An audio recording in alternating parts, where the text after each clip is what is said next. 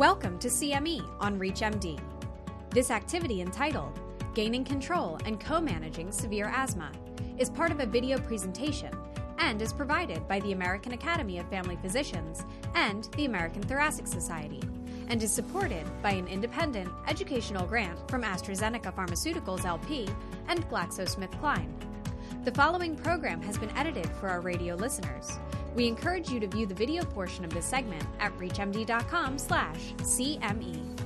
Prior to beginning the activity, please be sure to review the faculty and commercial support disclosure statements as well as the learning objectives. Here's your faculty, Doctors Barbara Yawn and Sally Wenzel. Welcome to the American Thoracic Society and American Academy of Family Physicians educational activity on the topic of severe asthma. This is Module 4 Gaining Control and Co Managing Severe Asthma, and co managing with our specialist colleagues. And I'm Sally Wenzel, once again, professor of public health, medicine, and immunology at the University of Pittsburgh. And I'm Barbara Yawn. I am an adjunct professor in the Department of Family and Community Health at the University of Minnesota. In this module, we're going to review the clinical trial data on the safety and efficacy of the existing targeted therapies, specifically the biologics that are within the last few years, uh, to just remind everybody why these are appropriate to consider and for which subtype of patients.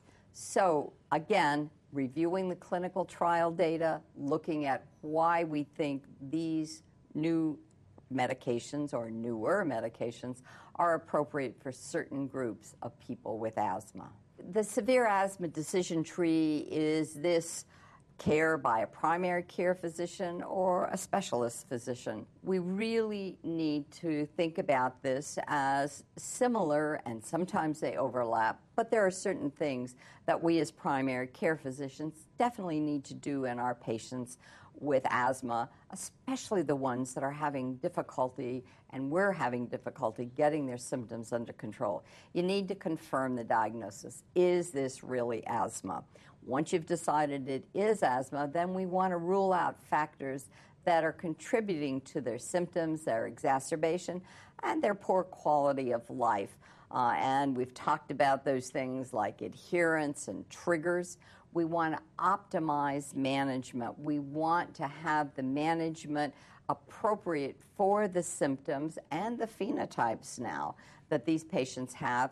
And we want to review, review their response. It says after three to six months, but I think that depends. There There's sometimes we actually review their response in four weeks. Uh, and it depends on how symptomatic they are and what kind of changes you've made.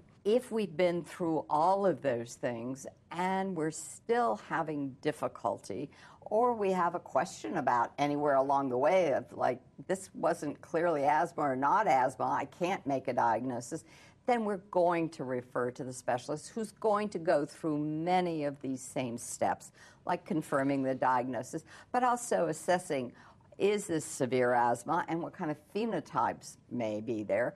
Think about appropriate treatment strategies, both non biologic treatments that we may not have addressed, thinking about occupational asthma mm-hmm. perhaps more than we have, or considering add on biologic for type 2 targeted treatments. They're going to review the response and continue to optimize management. Now, the one thing that's missing in this slide, of course, is the arrow that goes back to primary Absolutely. care. Yep.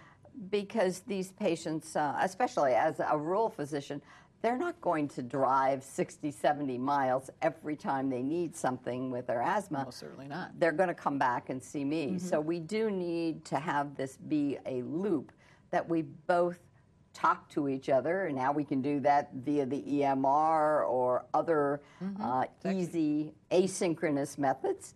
And we don't have to call each other on the phone all the time, but it really is important and appropriate that we go back and forth with what was your finding, what did you do, what do you expect me to do. If I make a change, I need to let you know I've made a change mm-hmm. so we can manage this patient appropriately. So, when to refer the patient with difficult to treat or severe asthma? Well, we've talked about that. Severe asthma can be just as complicated as pulmonary hypertension or pulmonary fibrosis or many other conditions that I don't see very often, and I would like someone helping me decide what do I do? What are the next steps? And it can be appropriate for the specialist to manage the patient either over a short time, making a, a, diagnosis, changing therapy, and sending the patient back. Or there's some patients that need to continue having their asthma management really based with a specialist. Mm-hmm. And I will take care of other things. And if I have an issue with the asthma, I'm going to call you when the patient's there in my office. Hope you do. Good. So, atypical or complicated presentation. Uh, for example, we've talked about this when I do the spirometry. They have mixed obstructive restrictive disease. They have normal uh, spirometry, but they're very symptomatic. If I happen to get uh, a CT, perhaps they're a smoker and I'm screening for lung cancer, and there's nodules or there's evidence of bronchiectasis, they need to go to someone. Additional testing, the allergy skin testing, we've talked about that is a possibility, but I don't do that in my office. Uh, if I need something beyond the blood skin testing, then I might refer for that. Certainly, rhinoscopy. I liked your suggestion of looking with the otoscope, but sometimes you need more, more definitive. Sure. If I think I see something, I need somebody else to see them. Uh, the complete pulmonary function test, this is when we talk about uh, do they need diffusing capacity? Do they need total lung volumes? Things that can be helpful when I'm trying to distinguish is this really asthma, or is this asthma and COPD, or is there something, something else, else, going on? And then certainly the, the provocative challenges, the methacholine, saline, other things. I don't think most of us do those. Uh, those are helpful in a, a, a subset of mm-hmm. patients, uh, and they're important, and certainly anybody that needs bronchoscopy. The other comorbid conditions that we've talked about the sinusitis, nasal polyps, aspergillosis, severe rhinitis all of these kinds of things may require a second opinion or actual referral for could you manage this and send it back when you think it's appropriate. Right the patient requires uh, confirmation of a history of occupational or environmental inhalants or ingested subst- uh, substances. Sometimes this is necessary for insurance, it's necessary for the employer. Uh, this second opinion and this confirmation is another reason I may refer a few patients the patient has a life threatening asthma exacerbation. I don't think any of us have any question about that. they're in the hospital, they're in the ICU, they're on a ventilator. They need uh, somebody else right. to be helping.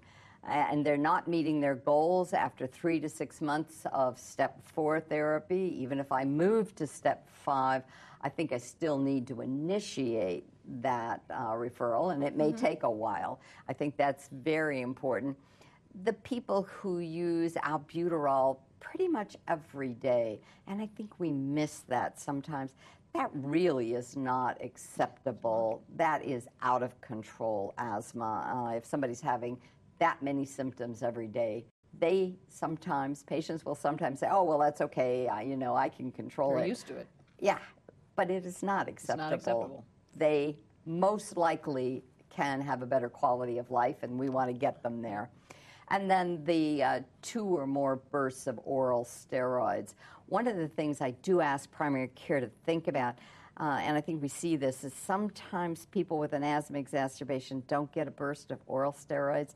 They get called bronchitis and they get 10 days of antibiotics.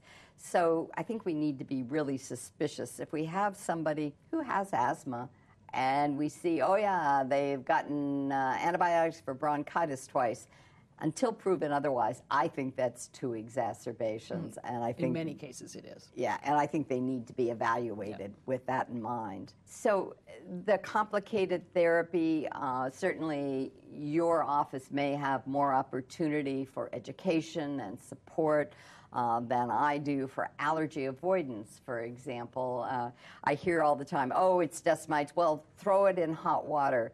Well, that doesn't work. It doesn't work in most cases. No, correct. it has to be, you know, hotter than 132 yep. degrees, I think it is, and almost all of us have governors on our hot water heater and it never gets Mm-hmm. It never above gets that high. oh maybe 116 so you're not going to be killing those dust mites it takes somebody who knows that and has that experience frequently even for something as common as a dust mite allergy when the patient is being considered for immunotherapy, certainly I think they need a consultation.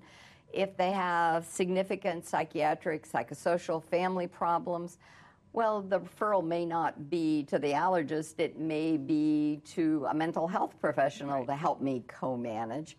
Uh, and then, certainly, if a patient's being considered for biologics, I think they need a specialist referral. So when that patient comes to me, there are certain things that I'm going to do as, as that specialist that you've referred the, the patient um, to.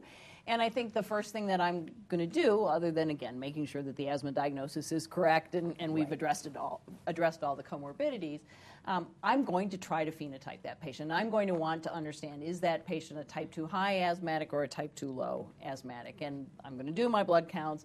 I'm going to do my exhaled nitric oxide. I have it in my office. I use it all the time. I find it actually very, very helpful. And spirometry pre and post bronchodilator. And again, I think if I have a patient who has normal pulmonary function testing and they've got um, evidence on whatever test, ACT, APGAR, et cetera, that their asthma is not well controlled, I'm going to want to do a bronchoprovocation test. I'm going to want to do a methacholine test to determine, gee, do they really have asthma? Is something else going on here? I don't do as many of them as I used to because I think with our combination of inflammatory biomarkers, uh, exhaled nitric oxide and, and blood eosinophils, we can do less now. well, and your inspiratory loop Um, and, on and your, your inspiratory loop, et cetera. Uh, but it still remains a test that can be valuable in, in some cases. Uh, you want to uh, distinguish again is this difficult asthma, which is really asthma with a lot of comorbidities, or is it truly refractory asthma that you've got them well managed and you still can't get their, them under control? And then again, you want to distinguish that severe asthma patient from somebody with who's a similar illness. So things like EGPA, eosinophilic granulomatosis, and polyangiitis, hypersensitivity pneumonitis, actually not that uncommon, and again, very much exposure related, uh, um, similar to the occupational asthma. Asthmatic granulomatosis, which is actually a type of asthma variant that we described at the University of Pittsburgh, now getting close to 10 years ago, um, which has granulomas in the lung and, and asthma and seems to be very unresponsive to typical therapies.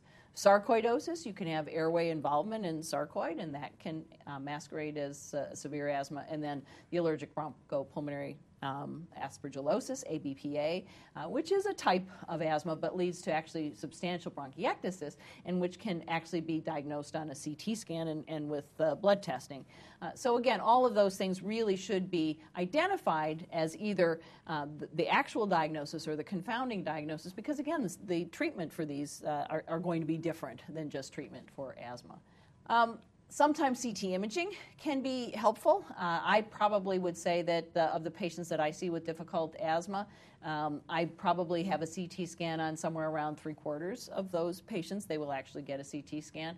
Uh, I think it's especially important when there is an abnormal presentation to the symptoms, and I would always get a high resolution non contrast CT scan. There's almost no reason to give a patient contrast for these uh, types of, of diagnostic patterns. Sinus CAT scans can actually be very helpful, especially in adult onset asthma patients. Patients may not know or appreciate that they have any sinus problems, but then you look at their sinus CT scan and their sinuses are completely plugged with mucus. Um, and again, that there's obviously different treatment approaches to, to that. Uh, laryngoscopy, typically, again, if you have um, a provocative challenge that you're looking to see is this asthma, what I'll do is put a laryngoscopy at the end of that methacholine challenge such that I've irritated their airways, irwa- irritated their vocal cords, and, and if I find they have a flat response, they actually don't have a drop in their FEV1 during their methacholine challenge, I will go in and do a laryngoscopy at the very end to see if they have closure of their vocal cords. Many times you'll be able to pick it up on, on that uh, testing. Um, sometimes, if you have people who, even though they're on high doses of proton pump inhibitors or H2 blockers, they can still have refractory uh, reflux disease. I think it's time to send a patient to a gastroenterologist if, if that's the case. And then um, you've already heard a little bit about the methacholine and the lung volume testing. All right, so we're pretty sure this patient has severe asthma. We've done all the right tests. How are we going to manage this patient? Well, obviously, the first thing you want to do is make sure that they've been tried on all of the appropriate non biologic treatments. Uh, and if they have not been on high dose therapy, you can certainly increase their, their dose for at least three to six months. And sometimes I've seen people respond to higher than the standard dose inhaled corticosteroids so that they're on their combination therapy, and there's a maximum amount of inhaled corticosteroids that you can use in combination therapies. So you'll add a second inhaled corticosteroid. Sometimes that works, although actually relatively small um, uh, percentage of the time. Things like long-acting muscarinics, if they have a persistent bronchodilator response, again, leukotriene modifiers, if there's concomitant uh, allergies or upper airway issues, and sometimes in, in patients who have aspirin-exacerbated respiratory disease and nasal polyps, these drugs can be helpful too. And then macrolide antibiotics, of course, have been talked about quite a bit. Uh, so things like uh, azithromycin, clarithromycin can help, and they can help astonishingly well in some patients, but we still don't really know how to target who are the patients that respond. And there was just a publication talking about using them in children. And the response wasn't nearly what people had hoped, had hoped for. it would be. Yeah. And so that, that doesn't look like it's something we're going to be doing very regularly.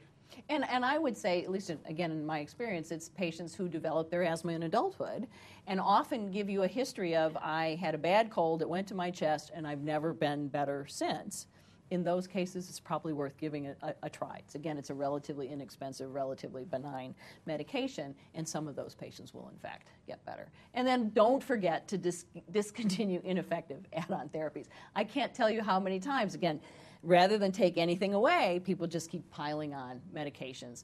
And there's no way, we talk about adherence, if a patient is on six different medications, I don't care how good you are, you're never going to be able to be adherent to all of those medications. But then now we're fortunately at the era where there are alternatives. And this is where we can start considering these biologic uh, agents. And I think these biologic agents really emerged concomitantly with our better understanding of the inflammatory and molecular phenotypes that underlie patients who have uh, severe difficult uh, asthma.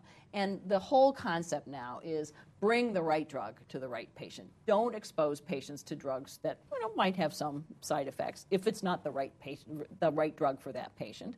But on the other hand, if it is the right drug for that patient, get them on that as soon as, as possible. Now, most of these drugs have been trialed in large scale clinical trials. Thousands of patients have been treated with these medications by now. And really, all of these drugs have shown an ability to re- reduce steroid uh, uh, requiring exacerbations, probably the most important outcome.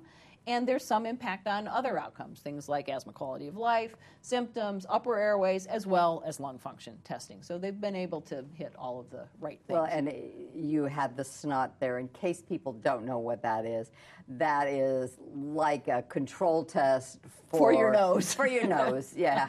and it's kind of what it sounds like. Mm-hmm. Yep, it, it absolutely is. So there are currently five FDA approved biologic agents um, based on uh, what the FDA has approved and the, and the GINA guidelines.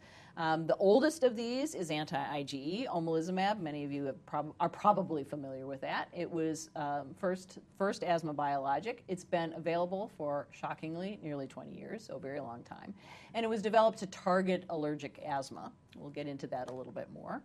Then there are three drugs that actually target the IL 5 pathway, one of which uh, targets the cytokine itself, anti IL 5, two of which target anti IL 5, and one of which targets the receptor, the anti IL 5 receptor.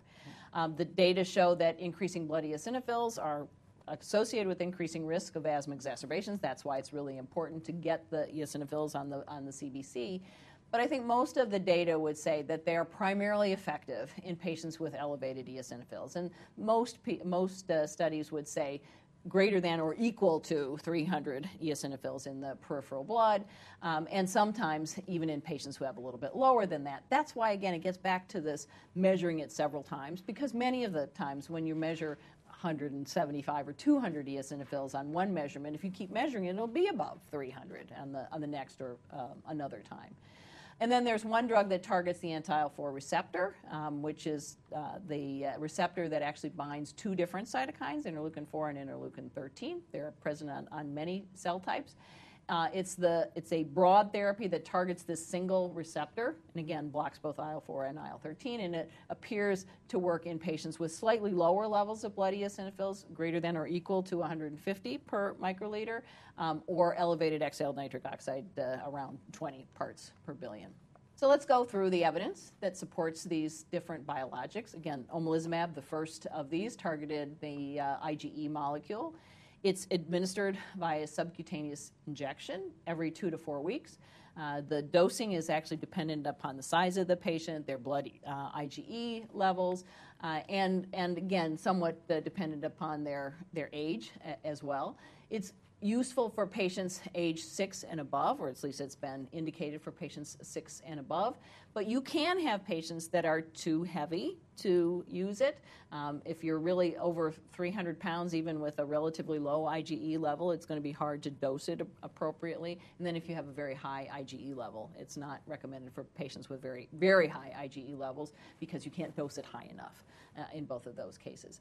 The overall response rates are somewhere between 60 and 70 percent in patients with allergic asthma. But interestingly, allergies have never been a very good predictor of who responds to omalizumab, hmm. even though it was developed that way, which I find fascinating.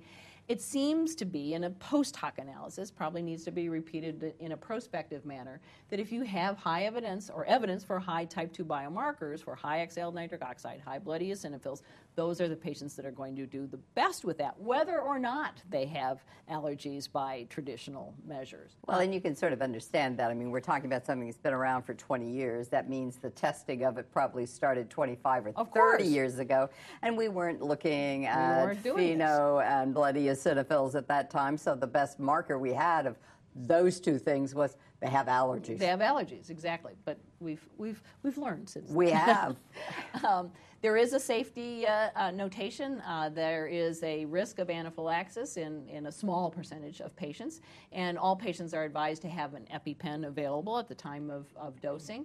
It's dosed uh, in a clinic, it's not dosed at home, uh, and so that's important. You have a clinic that can do that. It's indicated for moderate to severe persistent asthma in patients, again, over the age of six or above, uh, with a positive skin test or evidence for uh, IG, specific IgE to perennial or seasonal allergens, and whose symptoms are not adequately controlled on, on moderate to high dose inhaled corticosteroids. Um, there are a few other indications, but we're not going to particularly Well, and this them. one, uh, it's been around a long time, and after a patient is stabilized and established on this, and we have gone from weekly injections to every two to four weeks, I think sometimes these patients end up back in my office for me to give them this. And the reason is that, again, the nearest allergist is mm-hmm. 60 60, 70, right. 80 miles away. And in Minnesota in the winter, that can be a blizzard away. That can yes. be daunting. And so, you know, as long as we are comfortable with the very unlikely occurrence of anaphylaxis and feel like we could handle it, we have a crash cart, we know what to do. Uh, I'm comfortable with the patient after they've been on this for six to months to a year to have the injections actually In- in my office. yeah. I used to give uh, you know allergy shots after stabilization too. So Mm-hmm. I think that there is that co-management possibility. A- Absolutely, and of course there are some complicating factors because sometimes it, the office has to bill, buy and bill for it, and sometimes the, there is a pharmacy that buys and bills for it. So all of those things can complicate the situation. But yeah, I mean, in, in most cases, if primary care is willing and able to give these drugs, there's no reason that you have to travel the 60 miles to see the specialist when it certainly could be given. well, I have to say that uh, because those omalizumab has been around for 20 years, I'm a lot more comfortable with it than I am with the newer agents. Yes. Well, uh, you know, to be honest with you, I think the newer agents may actually be even safer than the omalizumab is from the standpoint of those acute reactions. So mepolizumab was the first of the anti-5 antagonists that de- that was developed. It's administered again by a subcutaneous injection. There is now, just in the last few months, the ability to administer it at, at home. So you actually get around going to the specialist or the primary care office. Um, it's dosed once a month. It's fixed dosing. There's no adjustment for weight or eosinophils or anything. Um, it's been shown reliably to reduce exacerbations in patients who have elevated blood eosinophils, and generally around 300, although maybe some wiggle room there. Uh, and it improves quality of life. It was the first biologic to definitively show that if you have someone who's on daily prednisone, daily Medrol, that you can reduce their oral steroid dose when you start treatment with an anti-IL-5 drug, which was a huge advance. We have Oh. had no drugs that have ever really been able to rely Well, and it, uh, show that is very, very important for those very very difficult symptomatic patients. Yes. Yeah. And this is the one that has just changed age indications too, isn't it? Correct. So this one now can be used for uh, children age six and, and above, uh, based on uh, some very uh, good safety data that is that has come out in, in a group of children. Uh, it's indicated for maintenance therapy, add-on therapy in patients with very severe asthma. Again, typically it's patients who have a history of exacerbations, who are on high doses of inhaled and or oral corticosteroids, who have evidence for high uh, eosinophils in, in their blood. And it's also recently been approved for eosinophilic granulomatosis with polyangiitis, although the dosing is different in those patients. It's actually three times the dose that it is in asthma. Well, and this one, as you said, is approved for the patient to administer or the parent to administer Mm-hmm. at home. Do you start it that way or do you start them in your office for a few doses? Well, this is just has happened.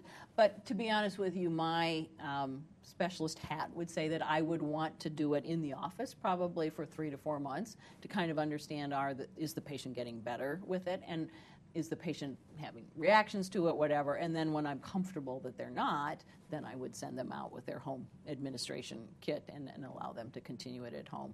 You know, some of us have um, thought that that having them come into the office is actually helpful because when there are concerns about adherence, we know that the patients are adherent so, adherent so long as they're coming into the office. And it's when you start administering at home, you don't then really know are they taking their medication any more than you know that they're taking their inhaled corticosteroids. So there's always that sort of element that you, you have to play with as well. Well, and I think that's where some communication back and forth may be helpful because I may have seen this patient for five, Of ten course, years, yes. and I have some sense of how well I think they are able to adhere. And if I Mm-hmm. do have adherence concerns, uh, then I really ought to let you know because I would really not like them to be trying to do something Home at home when right.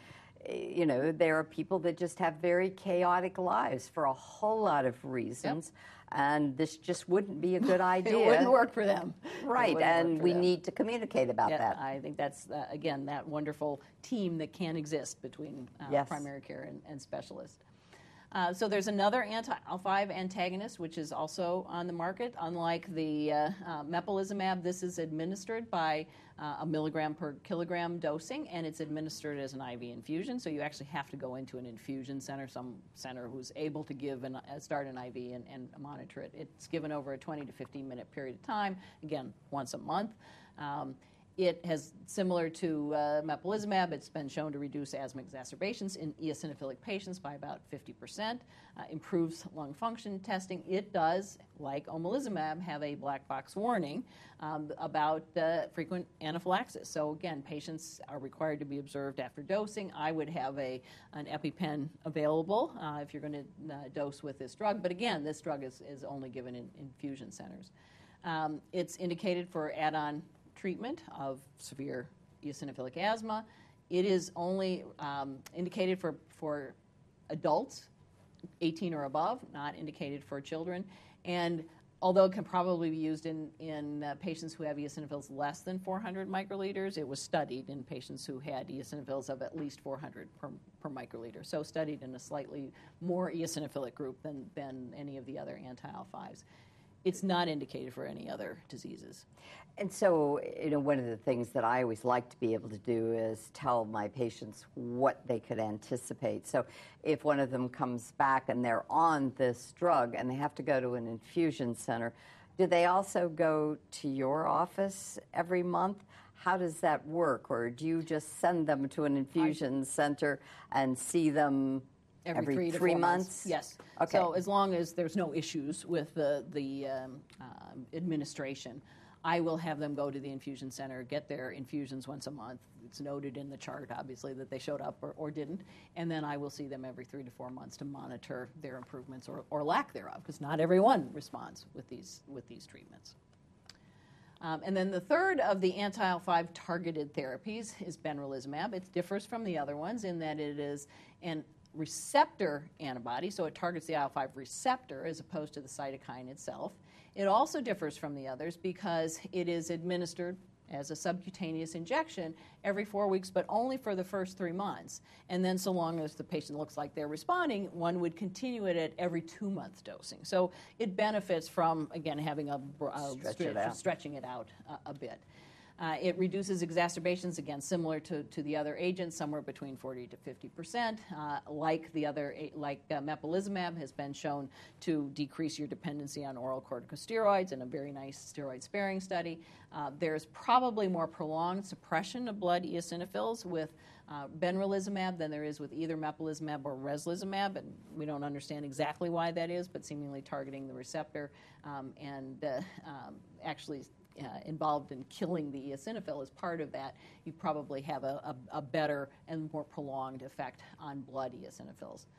Uh, there is a higher rate of hypersensitivity reactions, again, about 3%. Um, again, anaphylaxis is not completely un- uncommon, but they don't have a black box warning yet. It may get to that level eventually, but right now it, it does not. Uh, again, indications are very similar to the others that we've been talking uh, about add on maintenance therapy for severe asthma, but uh, over the age of 18 uh, with an eosinophilic phenotype. And typically, uh, again, the eosinophils are defined as greater than or equal to 300, with some indication that it may be beneficial in those with uh, greater than 150. It's not indicated for any other disease as uh, either, but it seems to work best in patients who um, have adult onset disease, interestingly. So you have eosinophils and adult onset disease. If you have eosinophils, adult onset disease, nasal polyps, and oral steroid dependency, that's, those are probably the patients that actually do the best with adding on this anti IL 5 uh, receptor antibody. Dupilumab um, is the last of the new biologics. It's different from any of the others. It blocks the alpha subunit of the IL 4 receptor. It, like the others, is a subcutaneous injection, but unlike the others, except for the new indications with mepolizumab, it is self administered. So you start out right from the beginning giving the patient instructions on how to self inject and then sending them out with their, um, uh, with their medications. And they inject every two weeks. It's not an every four week drug, it's an every two week drug. The data are pretty clear on that. Um, it starts with a loading dose, and there's two different doses that have been approved uh, a 200 milligram every other week and a 300 milligram every other week. The differences in their efficacy are actually modest, and the reasons that there are two doses um, are based on the its use in, in uh, um, eczema. Uh, atopic dermatitis and its use in, ster- in the steroid sparing study where it was done at 300 milligrams. So it's available as two different doses, but I would always start with the 200 milligram dose, to be quite honest with you. But would know that if this is a steroid dependent patient You- and you don't get what you want, you can could go certainly up. increase it isn't dose. that, well, there's nothing else here, I have to go somewhere else. You, you can increase the dose. How long would you wait before you would increase the dose? I would probably wait at least three months before Okay. I increase the dose. Okay. Um, like again, like the others, there's consistent uh, reductions in asthma exacerbations, maybe a little bit more than with some of the other drugs of about 60%. Uh, it does, in fact, improve lung function, probably more so than the other drugs do. Uh, but again, works best in patients with more and more evidence of type 2 inflammation. So if you have blood, high blood eosinophils, if you have high exhaled nitric oxide, those are the patients who um, this drug is going to, going to work in, uh, at least more likely to work in. Um, there is uh, also data to suggest that you can reduce your dependency on oral corticosteroids, just like the mepolizumab and the benralizumab, with really pretty similar data. Um, you can have hypersensitivity reactions. Surprise, surprise! All these drugs seem to give you some uh, possibility of having that uh, sort of reaction. Uh, it can. It is again indicated for add-on maintenance therapy in moderate to severe asthma. So their indication actually at the FDA level was moderate to severe asthma, uh, age 12 and above, and again with a type 2 high phenotype. It is approved for other diseases. It's approved for eczema, atopic dermatitis uh, from uh, 12 and, and above. And it's also now recently been approved for add on treatment with uncontrolled chronic rhinosinusitis and nasal polyps. So even if there's no evidence of asthma, but you have really severe upper airway disease, especially with nasal polyps, there is an indication for it in that uh, uh, disease process as well. But again, in adults, not in, in children. Can you talk about the moderate? I, to me, the idea of I'm going to go to a biologic for moderate asthma is a little bit of a concern uh, because they're expensive. They're very expensive. And, they're very expensive. You know, I, I was a little surprised to see that. It's based on the patients that were in the clinical trials because the clin- patients in the clinical trials were on moderate to high doses of inhaled corticosteroids. Um, it did work in those patients, but I'm in complete agreement with you that until you've gotten to high dose inhaled corticosteroids and combination therapy and shown that the patient is not doing well with that, I would not use any biologic until you get to, to that threshold. That's what the FDA indications are. Yes, well, and there's always FDA indications and what you do in the real world of clinical practice. Yeah, absolutely, well. absolutely. Well, now we've started our patient on our biologic. They're expensive. We really don't want to continue the patient on the biologic for extended periods of time if it's not working. It does have potential for side effects, they all do and they're very expensive. So you really want to reevaluate the patient every three to six months for sure. You want to monitor asthma symptom control, exacerbations, and lung function. But to be honest with you, the biggest signal for these drugs is on exacerbations. It gets a little complicated when you're monitoring patients for exacerbations. If they have mm, two to three uh, exacerbations per year and they've been on the drug for three to four months, and, but they don't feel better, do you know whether to continue that, that drug or not? They haven't had gone a long enough period of time to know whether they've had a reduction in their exacerbations. So it can get pretty complicated. And you can have those rooms of pulmonologists and allergists, and they will probably fight about that one to figure out exactly when is the threshold to, to uh, try a different biologic. Okay. But you certainly want to uh, assess uh, your type 2 comorbidities. You want to see if there is an effect on the upper airway. Dupilumab uh, actually has a pretty good effect on, on the upper airways. Atopic dermatitis, obviously. Uh, eosinophilic esophagitis, interestingly, very controversial whether these drugs are going to help eosinophilic esophagitis, maybe with uh, the anti IL 4 receptor antibody, but the anti IL 5s to date have not shown efficacy in, in that area. Again, nasal polyps with the indication for dupilumab um, in relationship to nasal polyps. Have they been able to taper back on their oral corticosteroids? That's a really good indication of response uh, to therapy. Is the patient satisfied? Does the patient feel like I'm doing better on it? That's another really important question to answer. And then obviously you want to continue to optimize their overall management. If you're just tuning in, you're listening to CME on ReachMD with doctors Barbara Yawn and Sally Wenzel. This activity entitled Gaining Control and Co-Managing Severe Asthma is part of a four-part video presentation available at reachmd.com slash CME. All right, let's move on to our case studies. All right.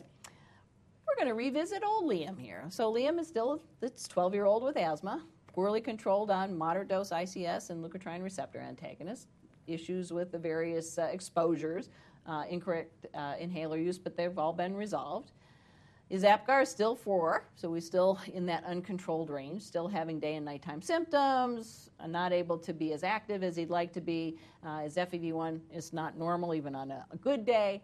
Uh, his allergy testing is negatives, can't really do much of that, and he, he's not had a, a, CBC yet. So, how do we manage him? Um, do we increase his combination therapies on moderate dose ICS? Do we refer him to a specialist? Well, I think that, you know, he's 12, and we know that there are at least two of the biologics now that are possible in mm-hmm. a 12 year old. Mm-hmm. So I know in the back of my mind that if I refer, that is a possibility that that is something that could be appropriate for him. And he is still quite symptomatic. Still symptomatic. Yeah, and you know when he can't do the things he wants to do, uh, and his FEV1 is really for a 12 year old i don't like 75% predicted for a 12 that that doesn't make me yeah. happy at all.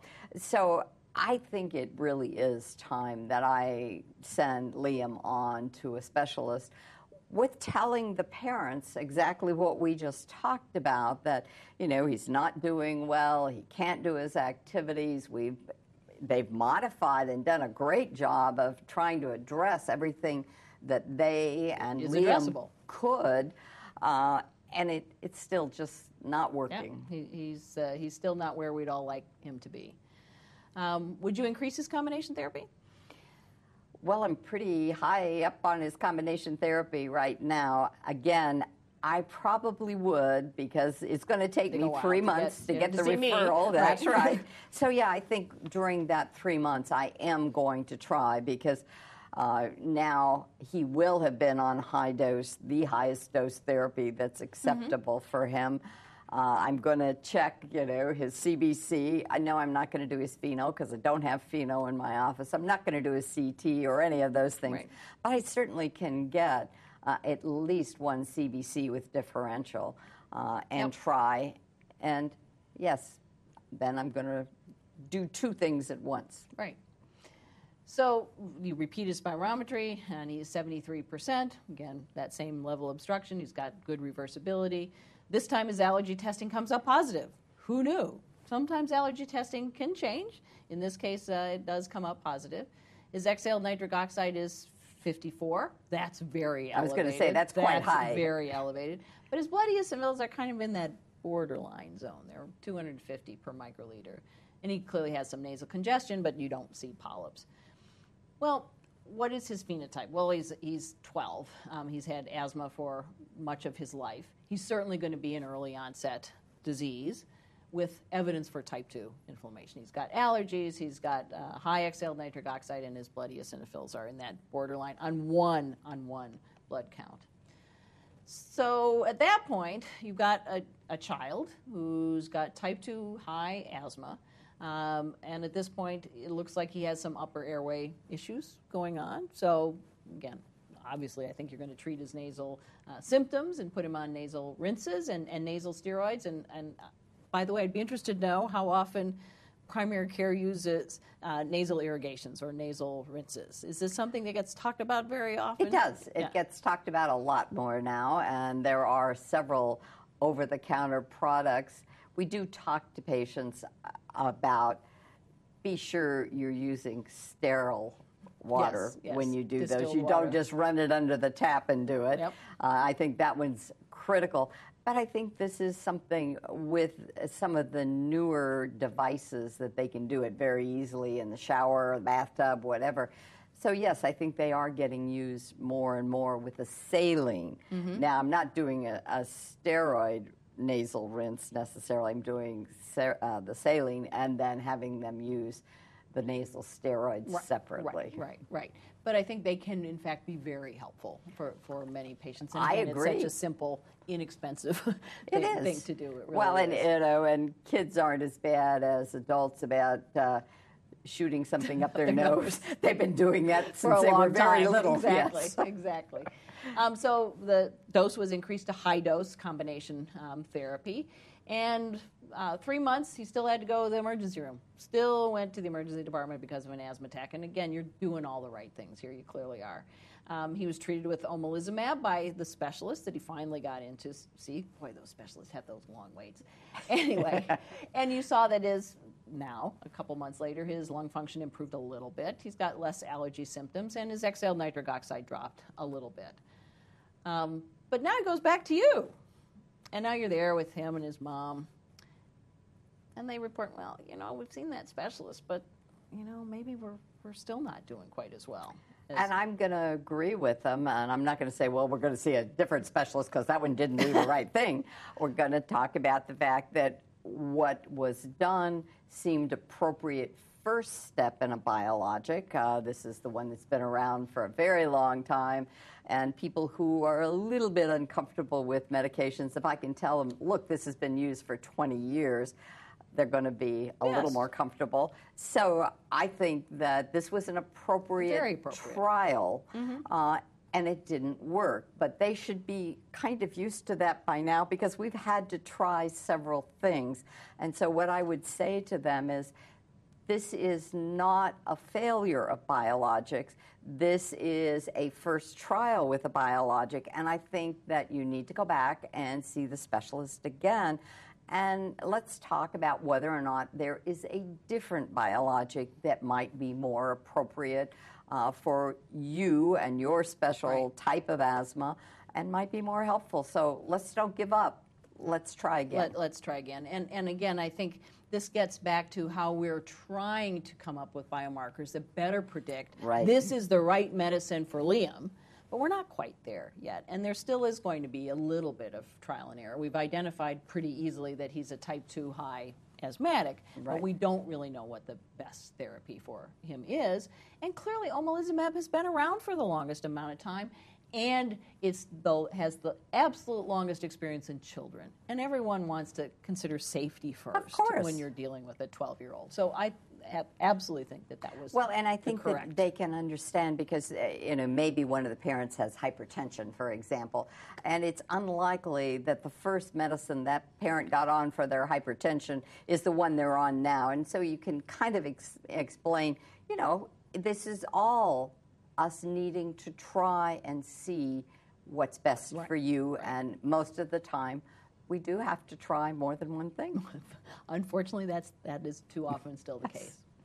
All right, new case. Terry, yes. 45 year old man, no history of childhood asthma or allergies. Unlike Liam, he, his asthma actually started in his mid 30s, had a history of sinus disease, post nasal drip, and some good family practice doctor looked in his nose and saw nasal polyps. And I would be so excited if I saw a nasal polyp. I think I'd call the specialist immediately and say, I saw one, I saw one. They're not easy to see. No, they're not, but sometimes they, they're almost hanging out the, right, the nose. Right, so. right. anyway, but unfortunately, Terry has not been very good with taking his medications. Um, he's been taking his LABA ICS one time per day, not twice a day as prescribed. Obviously, there are some LABAs ICS which are once a day, right. but he was on a twice a day one, and he right. was only taking it half as often as he needed to. But he's beginning to adhere better. He's now on high dose combination therapy and actually taking it twice a day or as written. Um, those issues have resolved, but his asthma is still not very well controlled. His ACT is 15, and he ha- has had two exacerbations in the last year. So, what do we do now? So I'm going to weigh in on this one first because this this guy came to me now, and so I'm well, gonna, and as the specialist, yeah, because if we saw those polyps, you got them. so he's been wheezing with upper respiratory tract infections over the last couple of years, uh, especially if he takes an ibuprofen, um, a uh, uh, non-steroidal anti-inflammatory drug, will make his asthma symptoms worse. We do a sinus CAT scan, and goodness knows you can hardly even see his maxillary sinuses anymore. They're completely occluded with mucus. Um, and his ethmoid sinuses have some obvious polyps that you can see there. His blood eosinophils aren't just 300, they're twice that. They're 600. And the review of his chart reveals that he's been up to 1,000 on a few occasions. Now, wow. 1,000 ought to make everybody sort of step back and, and, take notice. His exhaled nitric oxide is really high. That would make you stop, too. exactly, and it does. It would it make me, me do it again and say, is this wrong? Oh, trust me, some of these patients can have exhaled nitric oxide of above 200 Whoa. on all of these medications, and their exhaled nitric oxide is still above 200. Uh. Um, his IgE level is eh, maybe minimally elevated, but certainly not very high. In contrast to Liam, he is an adult onset, type 2 high, very eosinophilic asthma patient with aspirin exacerbated respiratory disease. I mean, his history is pretty clear. He takes ibuprofen and he gets increased wheezing. So he returns. You make sure he doesn't take any ibuprofen, but like most people with AERD, he's still wheezing and he's still short of breath, and he's not taking any aspirin or nonsteroidals, and it, his asthma is not better. He also has GERD. You repeat his evaluation with another CBC, and oh, they haven't improved. They're still high. They're still 800. His Ig is a little bit higher now, slightly elevated, and his exhaled nitric oxide has come down a little, but it's still very high. He's still at 50. Um, and he's taking his combination therapy uh, back to taking it once a day, and it's really supposed to be twice a day. So, does Terry have severe asthma? Well, I would say there's every evidence in the world that Terry has severe asthma. Um, we've treated his sinus problems already. We treated him with nasal steroids and nasal rinses. Um, we've treated his GERD, but he continues to have more courses of, of oral prednisone, more uh, courses of steroids, and he is certainly needing his referral. So the treatment decision as to which biologic he should be on, he's a candidate for any of the type 2 biologics at, at this stage. the only perhaps um, uh, direction that you might have is that the anti-IL-4 receptor antibody was recently approved for the treatment of nasal polyps. The anti-IL-5s have not been approved for the treatment right. of nasal polyps. Um, but certainly anti-IL-5 receptor antibodies have been shown to work best in, in people with nasal polyps, although the impact on their nasal polyps is, uh, has not yet been demonstrated. They should certainly continue to avoid all aspirin and other nonsteroidal anti-inflammatory drug products uh, and continue his nasal rinses and his nasal steroid with possible referral to an ear, nose, and throat physician. Although just removing nasal polyps isn't a very good treatment for them, they typically grow back. So you remove them once, and within six months or so, they, they can certainly come back. All right, here's our, I believe, our final case. Joan, this is a 37 year old woman, uncontrolled asthma. Uh, again, despite addressing all these comorbidities, adherence, inhaler technique, uh, she's referred for an allergist evaluation. Um, and when uh, um, this person is seen, they're already on a biologic and high dose combination therapy. Uh, but she comes to you because, guess what? She's having an asthma exacerbation. I'm going to hand it off to you now. What do you do? She's, she's on a biologic already. I don't know which one, but she could be on any of them. Mm-hmm. Um, what do you, as her primary care physician, do in this day? She's coming back to you and she's in the middle of an asthma exacerbation. Well, I'm probably go- going to try to contact my colleague and say, hey, there's a problem. But I am going to treat the acute exacerbation. I am going to give her oral corticosteroids. Mm-hmm. There is no contraindication just Absolutely because not. she is on the biologic for her you know, no contraindication for her to have the oral steroid. So you still treat the exacerbation.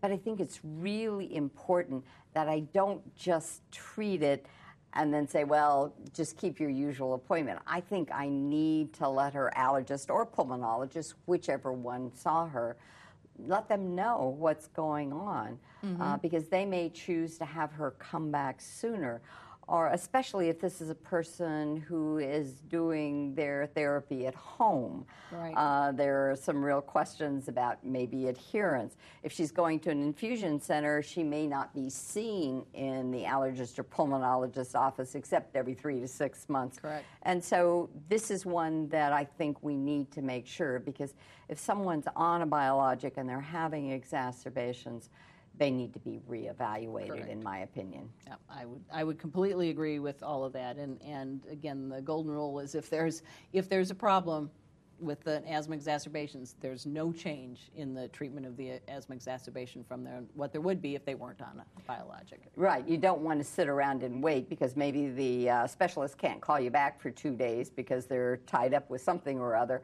uh, you don't want to not treat no, the patients for treat two that days. Asthma you want to treat it now. Absolutely, absolutely. All right, well, there is one final case here. This is Marco. Um, Marco's 43. He's got a sprained ankle. Um, during his uh, review of his medications, that he tells you that um, he stopped using all of his asthma medications because, dagnabbit, those biologics are working so well that he's the happiest he's been in a long time and he doesn't need any of these other medications. Now, what do you do?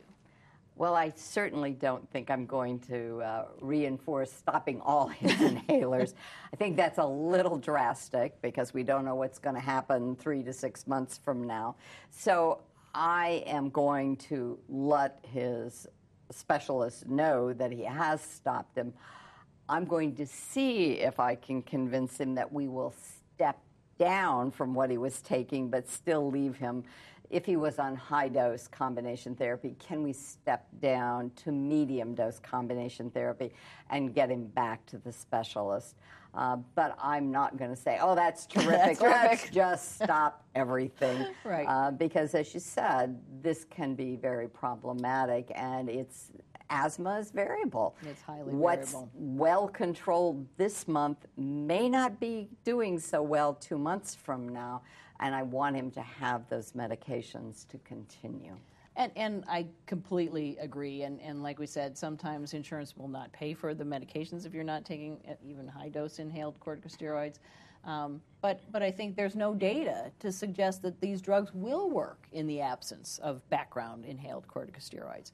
So I think it, it is very important to at least have the patient on medium dose inhaled corticosteroids while they're on these medications. Well, and to let you, you know, I assume you'd think that's pretty important too. Yes, absolutely. My job is to try to figure out what is the best first biologic. And it's not so easy, and I'm going to make mistakes. But there are certainly some indications, as, as we've talked about. So, you know, certain drugs seem to work better in people with adult onset disease and nasal polyps, and there are some people that may have um, concomitant comorbidities that would drive us down one path or another. Obviously, if somebody's got severe atopic dermatitis and, and asthma, one might right. consider an anti uh, IL 4 receptor antibody. I think it's my job to monitor the dosing to make sure that they're taking it um, as they're supposed to, uh, as it's prescribed, to monitor safety, to monitor efficacy. And I'm the one that should be deciding when is enough enough? When do I change to a different biologic? And that's complicated, and again, there aren't definitive guidelines on, on that. And then, obviously, this is a co management issue. This is my role is to communicate with you or whatever primary care physician regarding all of the above to keep you in the loop so you when that patient does show up in your office with an asthma exacerbation or poor control or whatever it is right. you know what the what treatment the patient's on how long they've been on it have they had side effects etc so i think all of that is important so, in summary, um, I think we now have a total of five different biologic therapies for severe asthma. Uh, other than rheumatoid arthritis, I don't think there's any other disease that has quite as many chronic disease that has quite as many biologic therapies available right. for it. Um, there's a lot of data to support their safety and efficacy, and in fact, they have changed lives. Absolutely, I'm very comfortable saying that people have come in and said these are game changers. Uh, but choosing the right biologic for the right patient is still challenging. It's not can be, it is challenging. And there may be more than one choice for what works as well. Um, but again, patients who respond can truly have a life changing impact. And then monitoring, following, and changing therapy, I think, is in fact a team effort between primary care and specialist. And unless I get feedback from you and you get feedback from me, we may not always make the best decisions. So, the optimal diagnosis and management of severe asthma, of course, begins.